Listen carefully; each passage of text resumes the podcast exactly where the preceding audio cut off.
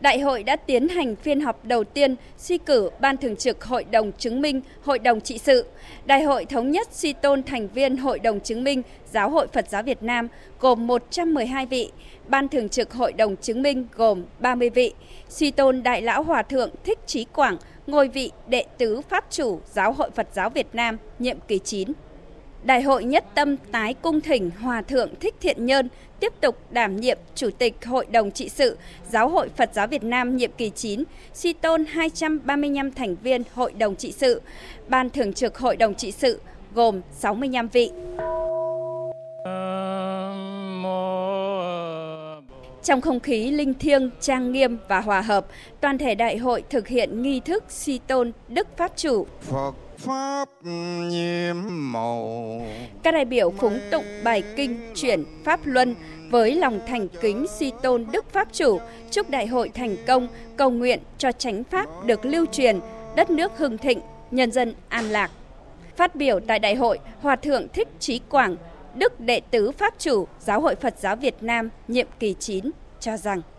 Đại hội chúng ta đặt lên trí tuệ và kỹ cương.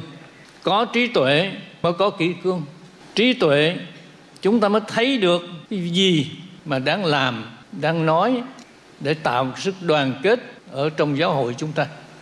Cầu Hồng Ân Tam Bảo luôn gia hộ cho chư tôn đức tăng ni hiện diện hôm nay cũng như tất cả những người có tâm quyết với Phật giáo luôn được an lành và tiếp tục sự nghiệp của Phật, của Tổ để lại cho chúng ta. Nam Mô Bổn Sư Thích Ca Mâu Ni Phật chứng minh.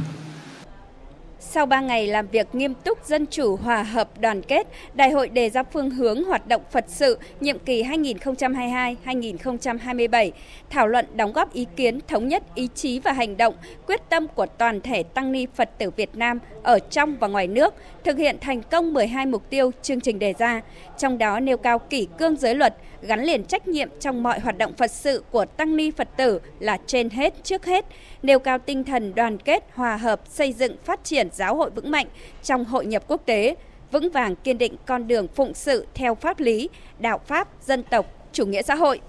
Phấn khởi với thành công chung của Đại hội đại biểu Phật giáo toàn quốc lần thứ 9, nhiều tăng ni Phật tử kỳ vọng Chúng tôi ờ, rất hoan hỉ trước thành công của Đại hội ờ, đại biểu lần thứ 9 Trung ương Giáo hội Phật giáo Việt Nam và có thể nói là các hội Phật tử cũng là những cánh tay nối dài của Trung ương Giáo hội Phật giáo Việt Nam. Vì vậy là tha thiết mong có được cái sự ờ, quan tâm, gắn kết nhiều hơn để đưa Phật giáo Việt Nam ra với nước ngoài và để góp phần làm cho cái cuộc sống của bà con nó phong phú hơn Phật giáo Việt Nam của chúng ta. Đó là một khối đại đoàn kết và Phật giáo Việt Nam của chúng ta đang có một cái tiềm năng, đó là tăng ni thế hệ trẻ. Mong mỏi được rằng có một cái hiến chương đặc biệt.